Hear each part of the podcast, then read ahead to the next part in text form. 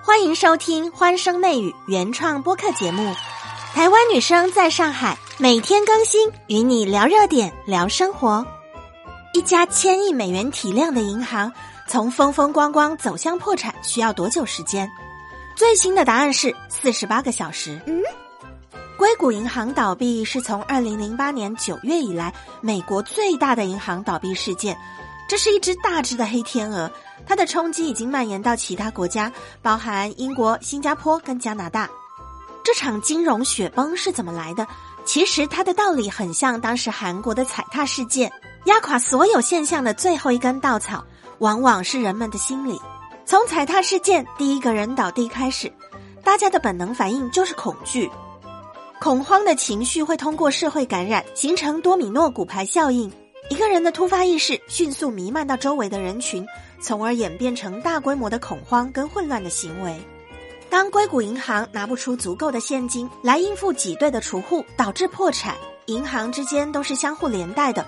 大家发现银行里的存款竟然有可能取不出来，或者说只能取一部分，害怕财产会缩水，大家都赶紧蜂拥的到银行把存款要提领出来，于是，一场金融雪崩就诞生了。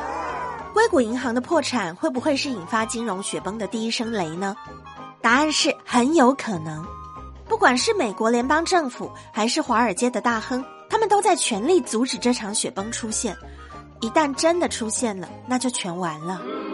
之前口罩事件刚发生的时候，美国股市不断的接二连三停市，石油期货倒挂，民众跟企业之间信心缺失。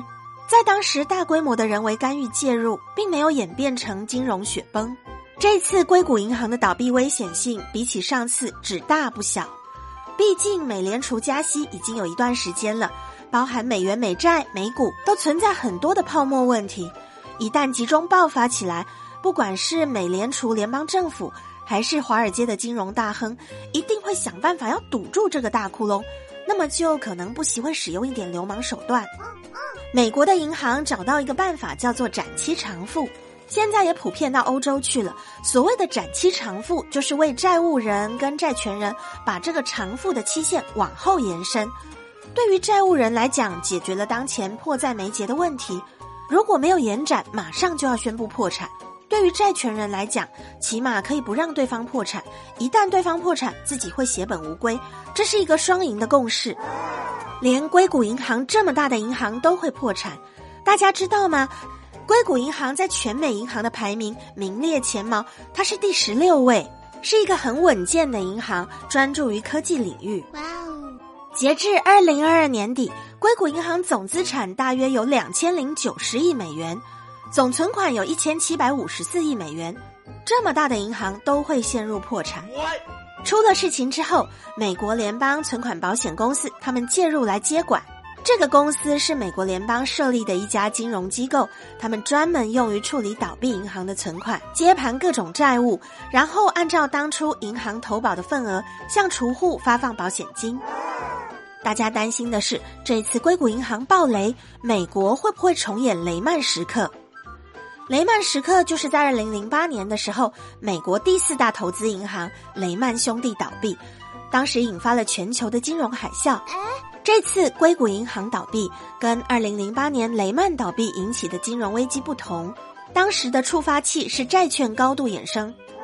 美国企业家伯尼马库斯说：“美国通货膨胀严重，美联储又好几次激进的加息，导致美国的经济一直往错误的方向发展。”现在民众付不起账单，甚至没有办法帮油箱加满油。美国的经济衰退大抵已经开始。嗯，硅谷银行倒闭暴露了美联储货币政策两个大错误：第一个是没有必要的一下子降息到零；第二个是没有必要的无限量宽，创造了严重的流动性过剩跟资本主义的泡沫。一旦政策有变动，这些泡沫就会破掉。硅谷银行就是一个最好的例子。还有两颗很重要的风向球，我们可以等待本周五的非农数据，以及下周二 CPI 将要出炉了。这两份数据会决定美联储下一步的货币政策立场。如果说朝着不利的方向演变的话，美元的利率会更高。那么硅谷银行暴雷就一定不是最后一家，全球的金融也将迎来更严峻的考验。针对硅谷银行倒闭的事情，你怎么看呢？嗯，欢声媚语，我们下集见。现在就订阅专辑，可别错过最有趣的热点话题了。